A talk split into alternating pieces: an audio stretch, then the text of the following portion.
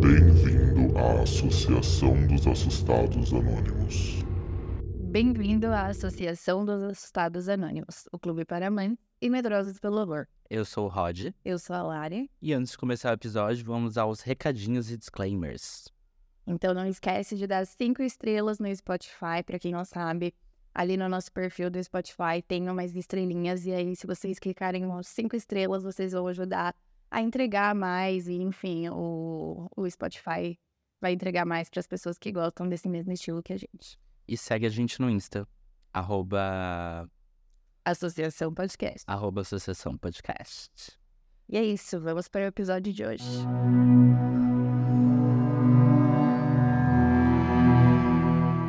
Bom, hoje vamos falar sobre uma jornada fascinante no mundo do terror dentro dos desenhos animados. Nós vamos voltar um pouquinho no tempo e descobrir como que esse gênero foi encontrado e como que ele ganhou esse espaço ali dentro do universo da animação. Por muito tempo esse território foi muito linkado a, a enfim, a, a crianças, para um público mais infantil assim. E hoje a gente já vê que as animações têm uma pegada mais sátira, um pouquinho mais dark. Então a gente vai aprofundar e ver a evolução do terror no mundo da animação. E lá nos primórdios das animações, já os primeiros indícios de elementos de terror começavam a aparecer. Em 1910, a primeira animação de terror, Frankenstein, deu vida a um monstro de Mary Shelley, a autora que criou o monstro. Uma criação simples, mas marcante que criou o caminho que estava por vir. E uma das primeiras. Uma das primeiras animações que foram evoluindo ali é, conforme os anos foram se passando foi Skeleton Frol Frolic. É folia, né? Folia dos esqueletos. Ah, sim. É de 1937. Ela trazia um humor e um, uma pegada de horror é, bem sutil assim, mas já preparando o terreno lá para os anos 50 e 60. Durante toda essa época, os estúdios de animação começaram a experimentar com os personagens e enredos que mesclavam mais esse suspense, essa pegada sobrenatural, meio macabra, assim, meio comédia. E um marco no gênero de terror animado foi Scooby-Doo, Cadê Você, de 1969. Amo! Todo mundo ama, é impossível não amar Scooby-Doo, que era um grupo de adolescentes investigando mistérios envolvendo criaturas sobrenaturais ou não. E o desenho se tornou um ícone, misturando emoção e suspense. E a gente falou sobre isso, né, na, naquele episódio que eu sugeri Scooby-Doo como desopilar, né? Ele tinha uma pitadinha, apesar de ser um, um desenho para criança, ele já dava esse indício ali das, das crianças que gostavam desse. Eu até falei da minha amiga que tem medo até hoje. É, então. Mas bom, hoje a gente já vê que o gênero de terror nos desenhos animados continua evoluindo e incorporando novas tecnologias, é, diferentes narrativas para todo tipo de público. É, a gente já consegue ver também diversos temas e estilos e abordagens diferentes é, em cada história. Então a gente já vê, tipo, histórias mais assustadoras, com aventuras mais emocionantes e algumas sátiras meio inteligentes, assim, mais pra, pra galera mais adulta mesmo. O terror encontrou seu lugar nesse mundo animado, criando emoções e experiências que se estendem por gerações. E é esse o ponto de partida que a gente vai iniciar nossas indicações. Cada um preparou uma lista de cinco filmes, ou animações, na verdade. Séries. Séries, curtas. filmes curtas. E novamente, eu não sei a lista da Lari, ela não sabe a minha lista. Opa, meu WhatsApp acabou de tocar, mas já desliguei. E, e é isso, então bora pras listas.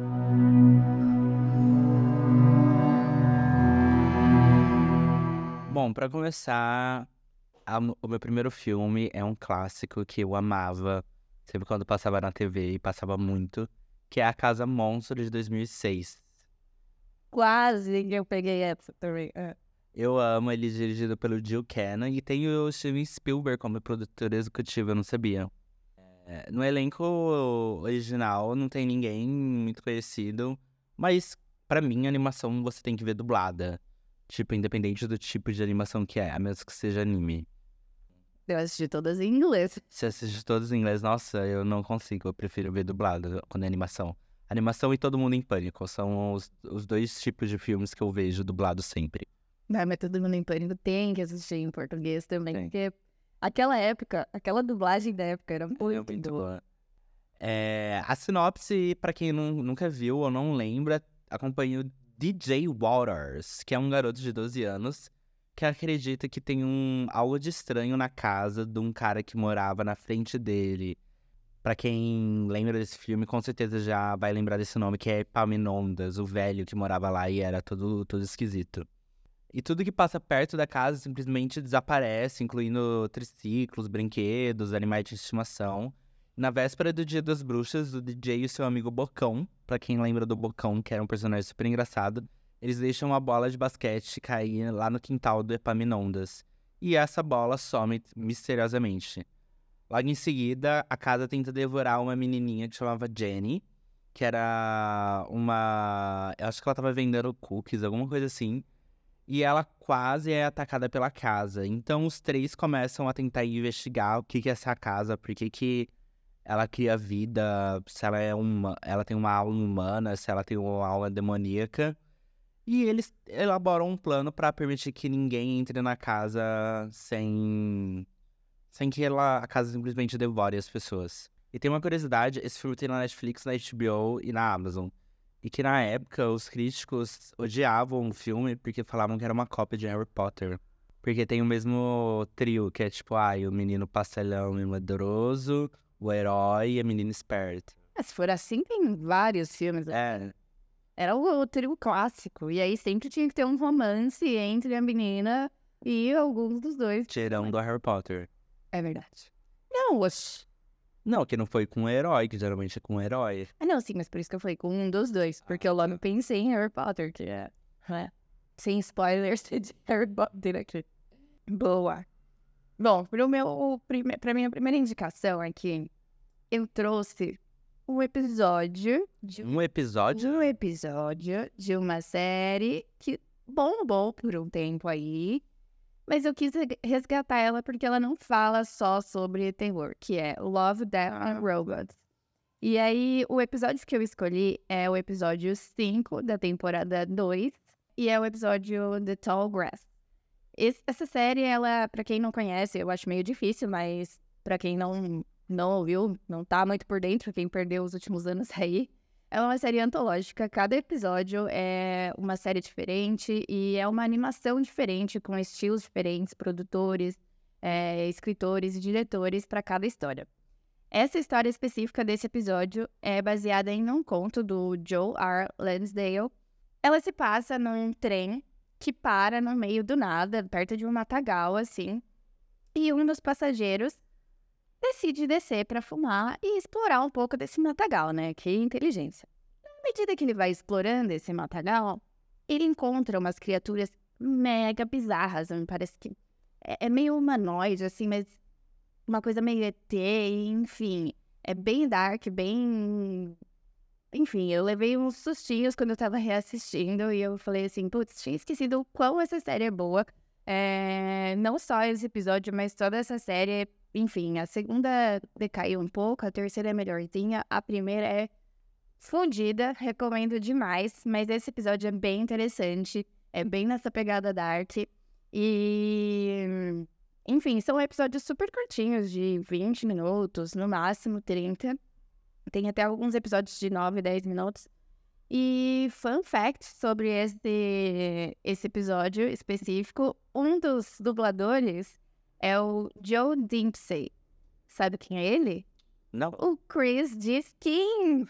Pinte. Peraí, Pinte é Chris de Skins. É o drogado. Não, eu na primeira temporada, né? Na segunda temporada, na verdade. Assim, eu amo ele. Eu amo ele também, né? Não, Gente, eu amo Skins. eu amo demais. Enfim, o terror na adolescência. A gente pode falar isso um pouco. Mas essa é a minha primeira indicação. E a próxima, Rod?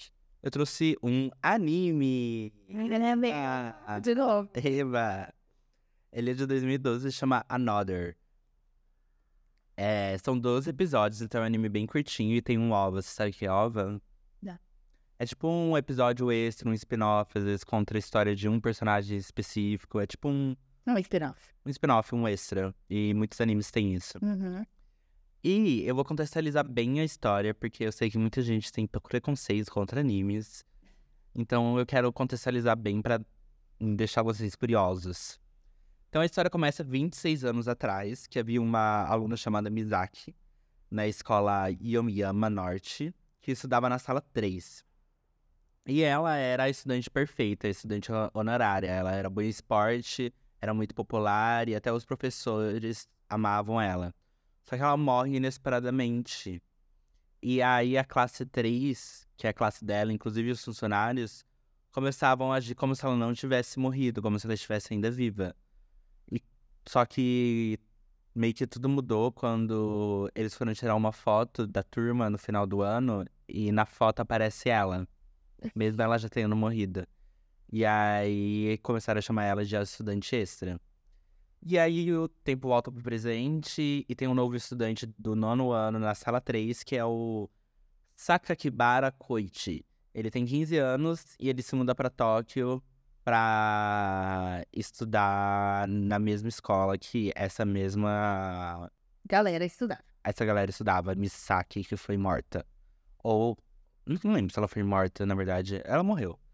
E aí, por causa de uma doença do pulmão, ele fica hospitalizado e perde o começo das aulas.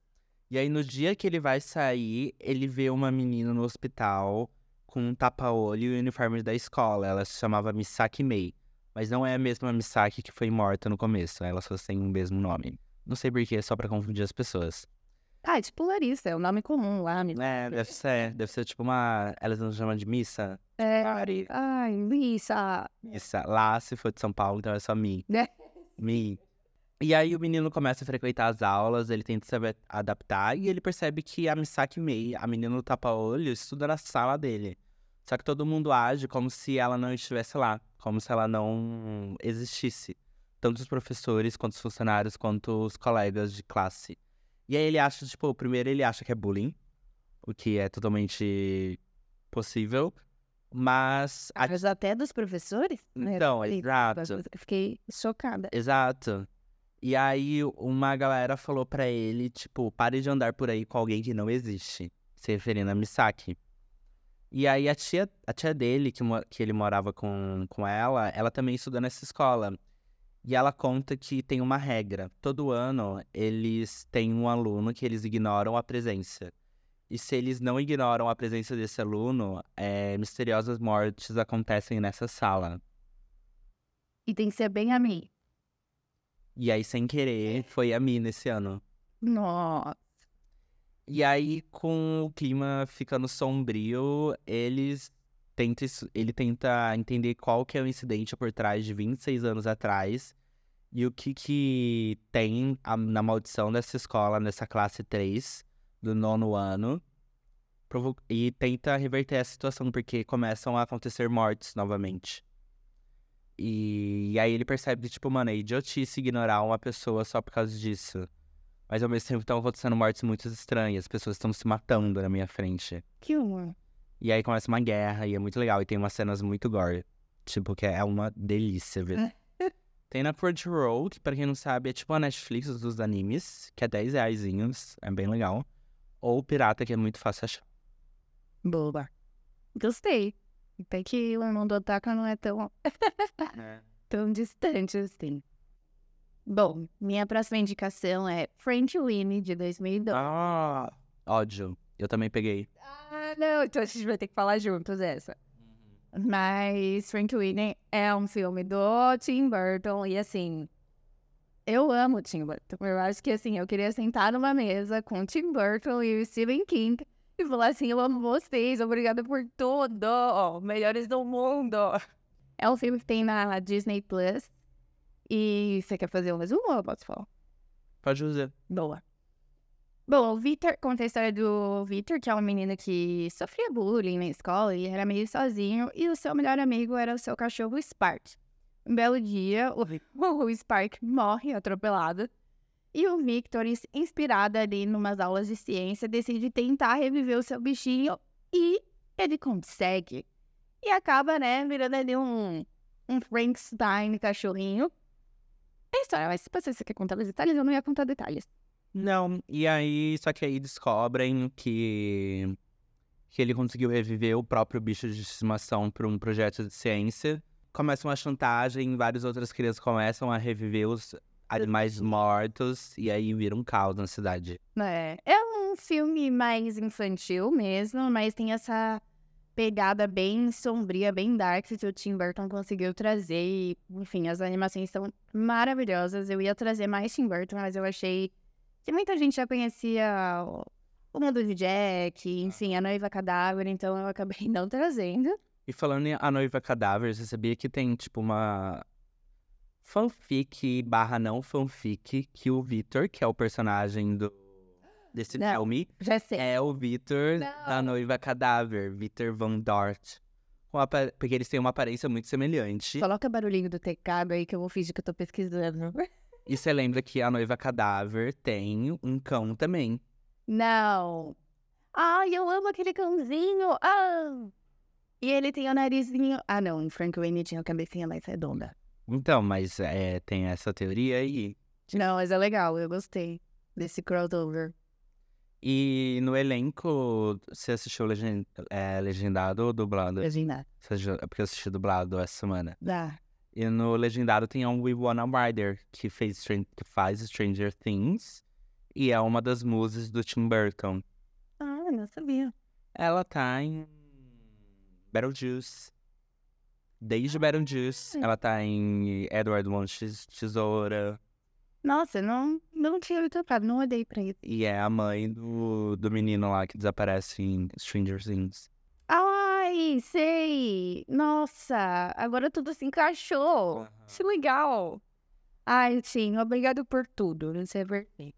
E falando em Tim Burton, o meu próxima indicação também é do Tim Burton. É o curta chamado Vincent, de 1982. Nossa, nem conheço. Conta. Ah, É o primeiro curta que o. É a primeira obra cinema- cinematográfica que o Tim Burton fez, praticamente. É, e tem no YouTube, é muito legal. É um curta de cinco minutinhos. E conta a história do Vincent, que é um. ele gosta desse nome. Nossa. Que é um garotinho estranho de sete anos que adoraria que sua vida fosse um conto do escritor Edgar Allan Poe. Ah. Pra quem não sabe, o Edgar Allan Poe é um dos mais famosos autores barra poetas do mundo na questão do horror. Ele morreu em 1849. E ele tem muitos contos. Conto Corvo é do... que tem o filme do... Esqueci o diretor, mas é muito famoso. É o. Hitchcock? Eu acho que é, porque eu tava pesquisando sobre ele essa semana e aí eu vi O Corvo. Então, eu acho que é do Hitchcock e é um filme muito famoso também. E toda. Toda. É, do Hitchcock. É do Hitchcock. E todo o curta é em formato de conto, então é tudo em rimas. E é muito legal, muito engraçadinho, muito te- aterrorizante porque é stop motion. E é dublado pelo Vincent Price. O Vincent Price é um, é um ator da época de 1900 e bolinha, que era mundialmente famoso por fazer filmes de, de terror. Ele até dublou Scooby-Doo uma época. E é isso, gente. Eu vou colocar um trechinho aqui logo do comecinho pra vocês ouvirem, porque a narração também é maravilhosa. Vincent Malloy is seven years old. He's always polite and does what he's told. For a boy his age, he's considerate and nice. But he wants to be just like Vincent Price. E, você, e qual que é o seu próximo filme ou animação, Lari? Bom, eu trouxe The House da Netflix. É um filme de stop motion também. Eu acho que o stop motion trouxe bastante. Ah, ele veio com força aí numa época. Mas esse filme, na verdade, é bem recente. Ele é bem bonito, assim, de se assistir. A, a qualidade, assim, do, da animação é maravilhosa. É toda feita de felpudinho, assim. É incrível, incrível. Ah, basicamente, são três histórias diferentes no meu filme só. É, a primeira fala de uma família super pobre que sai de uma casa super aconchegante e vai para uma casa, uma mansão, que é essa casa específica, porque um, um arquiteto encontrou o pai ali todo desolado. O pai da família estava todo desolado, chorando, porque eles eram super pobres. E esse arquiteto falou assim: Ah, vou te dar uma casa, do nada. Encontrou ele no meio da sala, da floresta, falou, vou te dar uma casa. E essa casa aí tem muito mistério por trás, é exatamente a mesma casa para as três histórias, e ela tem um poder muito é, de sugar mesmo a energia das pessoas ali, das pessoas entre aspas, porque as duas outras histórias, a segunda é sobre ratos e a terceira é sobre gatos. Tem toda uma análise assim específica para cada protagonista. Então, ali no, na primeira, os pais eram super é, ligados com bens materiais, eles ficam todos deslumbrados assim com a mansão em si, e eles acabam esquecendo o porquê o porquê que eles eram tão unidos mesmo sendo pobres, assim, era a questão da daquela coisa da união da família, e eles perderam tudo isso indo morar numa casa super sombria, ela afastava cada vez mais a família. Enfim, todas essas três histórias têm mais ou menos a mesma pegada. Eu não vou entrar muito na, nas duas outras histórias, mas eu acho que vale muito reforçar tudo aquilo que a gente falou lá no começo sobre a evolução da, das animações, que tem essa coisa mais sóbria e, e sátira, é, mais pra pegada adulta mesmo, porque é uma crítica super social ali sobre como as pessoas se importam muito mais com bens materiais do que em viver, sabe? Então, é, é um filme mais denso, assim. Eu confesso que eu demorei. Eu assisti parcelado, gente. Esse daí foi meio difícil de assistir, mas o conceito por trás é bem interessante, é bem legal e a animação é muito bonita. E outro fun fact aqui: é, uma das dubladoras é a Mia Goth. Pra quem não sabe, a Mia é uma das hits do momento do terror. Ela já fez Pearl, X, são uh, filmes aí da. Pânico. Pânico. Pânico? Pânico, ela é a minha gosta. Não, a Jenna Ortega. Você Não é. a Jenna Ortega. Mas a. A minha Goff tá em ascensão aí, gente. Então, assistam. Vale muito a pena. O próximo é um filme que se eu não se a gente não falasse, eu tinha certeza que ia brotar 700 pessoas, e quando eu digo 700 pessoas eu quero dizer, tipo, três. É, falando, nossa, mas e Coraline? Ai, eu também coloquei. E Você também colocou Coraline? E eu coloquei Coraline, ou Coraline, dirigido pelo Henry E o mundo Selick e o Mundo Secreto. Que é um filme muito famoso, muito famoso. É um filme muito bom, inclusive ele recebeu indicação ao Oscar e ao Globo de Ouro. E é baseado no livro de mesmo nome do Neil Gaiman. Pra quem não tá ligado quem é Neil Gaiman, é simplesmente o cara que criou o Sandman. E várias outras coisas também, tipo Deuses Americanos. Você quer contar a sinopse? Então, pode contar. Posso contar? Então, tipo, a, a gente acompanha a história da pequena Coraline, que é uma criança barra... Começo da adolescente... Não, criança ainda. Explorando a sua nova casa à noite que ela se mudou. E ela descobre uma porta secreta que contém um mundo um paralelo com o dela, só que melhor em muitas maneiras. Só que todo mundo tem botões de costura, botões de, de camisa no lugar dos olhos. Os pais lá são super carinhosos e todos os sonhos da Coraline viram realidade por lá. Só que aí tudo começa a mudar quando ela percebe que tem segredos estranhos desse novo mundo. E uma outra mãe e o resto da sua, da sua família tenta manter ela eternamente nesse mundo paralelo. E aí a história é basicamente essa. E aí desenvolve dela tentando fugir dessa mãe.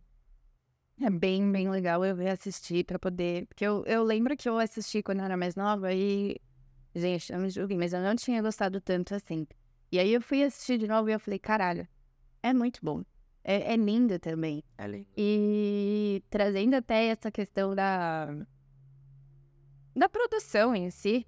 Quem produziu isso foi o Estúdios Laika, que depois desse primeiro filme deles, é, eles viraram uma referência em stop motion e temas mais mórbidos e sombrios no mundo da animação. Então, tipo, foi uma tacada certeira ali pra todo mundo envolvido, né? E pra quem não sabe, ele tá no Apple TV pra alugar, tá? Não, não temos em streamings mais. Eu acho que ele tava na Netflix, mas não está mais. É, mas tem pirata. Tem piratas por aí. Tem. É... Bom, o meu quinto filme era Frank Winnie e o seu quinto filme era Caroline, né? É. Então é isso, gente. Espero que vocês... Calma! Por que calma? Eu acho que eu esqueci de um. Você, fa- Você pegou seis filmes? Um, dois, três, quatro. Não, cinco. Tá certo, então? Tá. Posso encerrar? Não. Eu tenho um bônus, então. Tá. Eu trouxe um bônus aqui pra todo mundo. Quem é fã de super-herói vai gostar. De Invincible. Que? Não, Não? não, não.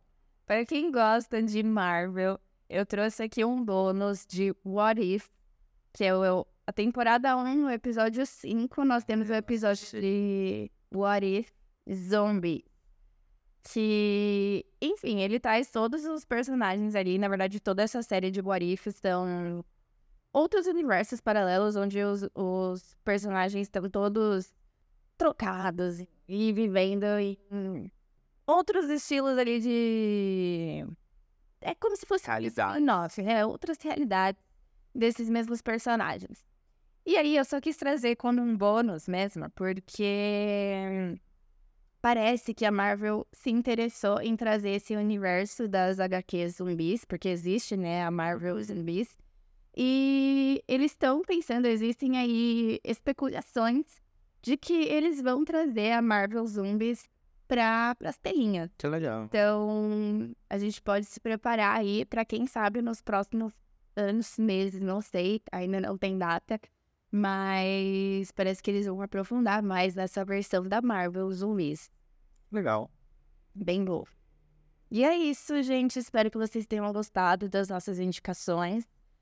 Já passou do tempo de tirar esse tabu de que a animação é só para criança. Yes, yes, string. Slay. E é isso. Vamos pro próximo bloco. Round one. Fight! Bom, agora vamos para o nosso quadro de duelo. Nesse quadro, a gente faz um duelo sobre dois personagens icônicos do terror, sejam eles assassinos, os ETs, as Final Girls, ou qualquer dupla do universo do terror. No episódio de hoje, a gente vai falar sobre Scooby-Doo versus o Coragem e o Cão Covarde. E aí, Rodinho, uma bata- batalha até a morte. Quem você acha que venceria? Eu sou muito suspeito pra falar porque eu sou muito fã do Scooby-Doo. Ai, que susto. Muito fã. Tipo, era meu desenho favorito quando eu era criança. O meu também. E eu fui no cinema assistir os dois filmes. Eu também. Nossa, eu- assim, eu tenho no meu coração. Queria fazer uma tatuagem até. Nossa, eu super faria. Quero. Mas, em relação à batalha, eu acho que o Scooby venceria. Até porque ele tem toda uma equipe ali com ele. Não, tem que ser o Scooby sozinho.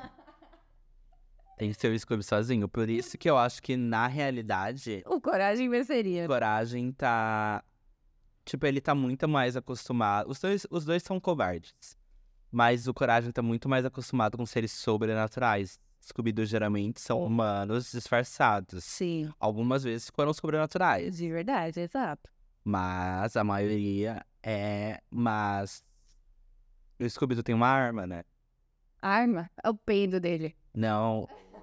Biscoito Scooby, que dá coragem pra ele, né? Ai, Covarde já não tem isso. Não, mas eu acho que o covarde ele tem uma. Coragem. O, é, o Coragem, ele tem uma. Ele tem um know-how ali de lidar com as situações sozinho. Know-how. Know-how, a publicitária aqui. Mas ele tem. Ele, é- ele é sabido, entendeu? Ele é, ele é sábio. Ele. Sabido. Sabido.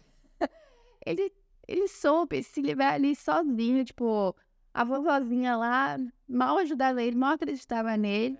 O Eustácio cargava na cabeça dele e ele lutando ali contra os alienígenas, contra as assombrações, tudo sozinho. Então, eu acho que nessa ele venceria, apesar dele ser super pequeno.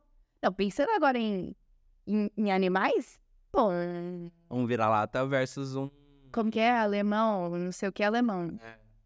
Gente, aí não tem. O Mauricinho versus a galera real. É. Bom, eu. Ai, meu coração dói Meu coração dói também em falar isso, mas a coragem vence. Mas em popularidade e amor do público, É. Pra sempre. Votem, votem aí na nossa enquete. Pra quem não sabe, tem uma enquete abaixo dos nossos episódios, onde a gente deixa ali disponível para vocês votarem também quem vocês acham que venceria essas batalhas dos nossos duelos. Então contem pra gente, quem vocês acham que venceria? Ih, fudeu e agora? E agora vamos para o nosso E Fudeu e Agora, que é o quadro onde a gente fala sobre filmes, séries ou, enfim, indicações para você desopilar, para você assistir aquele filmezinho, aquela aquela sériezinha tranquila depois de assistir um filme de terror após essas indicações assombrosas, para você, né, dar uma relaxada. E aí, Rod, qual é a sua primeira indicação? A única indicação de desopilar de hoje? A minha é uma série do Star Plus que chama Extraordinary, você já viu? Não, mas já ouvi falar. É uma série sobre super-herói. Você falou de super-herói ah, nesse episódio de hoje, eu lembrei. Não é de super-herói, é de pessoas com poderes. Porque na, na, na- nessa, dentro dessa série Extraordinary, todo mundo do planeta Terra tem um poder. E todo mundo recebe esse poder com 18 anos. Menos a protagonista que já tem 25 e não recebeu os poderes dela ainda. Então, a série acompanha a vida dela junto com os roomies dela. Os roomies delas têm terror, tipo, a, a, a melhor amiga dela consegue se comunicar com mortos. O namorado da melhor amiga dela que mora com eles consegue voltar no tempo, só que só um tempo, só um, só um pouco, né? Ele não consegue voltar muito. E aí a série acompanha a vida dela tentando ganhar poderes. E é muito. É tipo um coming of age da nossa idade, sabe? Uhum. Coming of age, pra quem não sabe, são aqueles tipos de filmes que acompanham o período de mudança da vida do personagem, geralmente relacionado à idade. Então, tem muito filme que é no final da adolescência, tem muito filme que é no final da, da jovem adultidade. E é muito legal esse tipo de filme e essa série é muito engraçada. Então, tipo, todas as profissões do mundo real são profissões com poderes. Então, Uber não é Uber de. É quem tem, ganhou o poder de voar. Que legal. Então é muito legal essa série. Tem no Star Plus, gente. Primeira temporada já foi renovada pra segunda. E pra quem gostava de Derry Girls, uma série da Netflix muito engraçada, tem a Siobhan McSweeney, que fazia a freira. Você assistiu Derry Girls? Não. É muito legal também. Recomendo. E a sua indicação, Lari? A minha indicação ela é bem recente, inclusive estava no cinema recentemente, mas nós sabemos aí, né? Ah, se você fala Barbie. Não! Putz, me pegou. Pera, corta, vou precisar trocar. Brincadeira, não. É, a minha indicação é No Hard Feelings. Ah, eu assisti ontem. Eu assisti ontem. Você assistiu ontem, Dan? Assisti ontem. Em português é Que Horas Eu Te Pego. Tem a Jennifer Lawrence. E a história, basicamente, é de uma... Enfim, de uma garota chamada Mary. Ela é Uber, mas o carro dela foi apreendido. E ela tá cheia de dívida ali. Ela precisa de dinheiro pra pagar a dívida da casa dela. Que é onde ela cresceu e ela tem um carinho super... Tá super apegada à casa. E ela precisa de dinheiro pra poder continuar morando ali. E ela acaba arranjando um esquema com os pais de um garoto pra começar a namorar ele sendo paga e pra ganhar um carro pra ela poder continuar trabalhando de Uber. E, enfim, a Jennifer Lawrence tá uma esplêndida. Ela tá, tipo, Nossa, ela tá muito boa nesse papel. nossa, ela tá maravilhosa. Tipo, ela tá um espetáculo. É muito bom ver se ela consegue trabalhar com qualquer tipo de, de personagem, né? Tipo, é muito bom ver ela assim, desde. Qual que é aquela série de livros que. Jogos Horazes. Jogos Vorazes. Essa evolução da, da atriz em si, ela é muito, muito boa mesmo. E ela consegue fazer qualquer tipo de personagem. E, enfim, parabéns, Jennifer Lawrence. É. Pra você que tá ouvindo, Jennifer Lawrence, parabéns. Obrigada, Jenny. E, enfim, já tem aí nos torrents da vida. Como vocês podem ver, os dois assistiram ao mesmo tempo. E dá pra alugar no Amazon Prime. Amazon. que foi o que eu fiz. Você assistiu no Amazon? Óbvio que não, assisti pirata. Ah, é verdade, já tô vendo. Ai, a Amazon patrocina a gente que a gente não precisa assistir no torrent. Mas é isso, gente. É um filme bem gostoso, é uma comédia bem leve. Fazia um tempinho que eu não assistia uma coisa tão levinha e gostosa e que passou super rápido pra assistir. Então, eu acho que vale super a pena. E bom, gente, esse foi o episódio de hoje. Espero que vocês tenham gostado. E até o episódio da semana que vem. Até. Obrigada, beijo.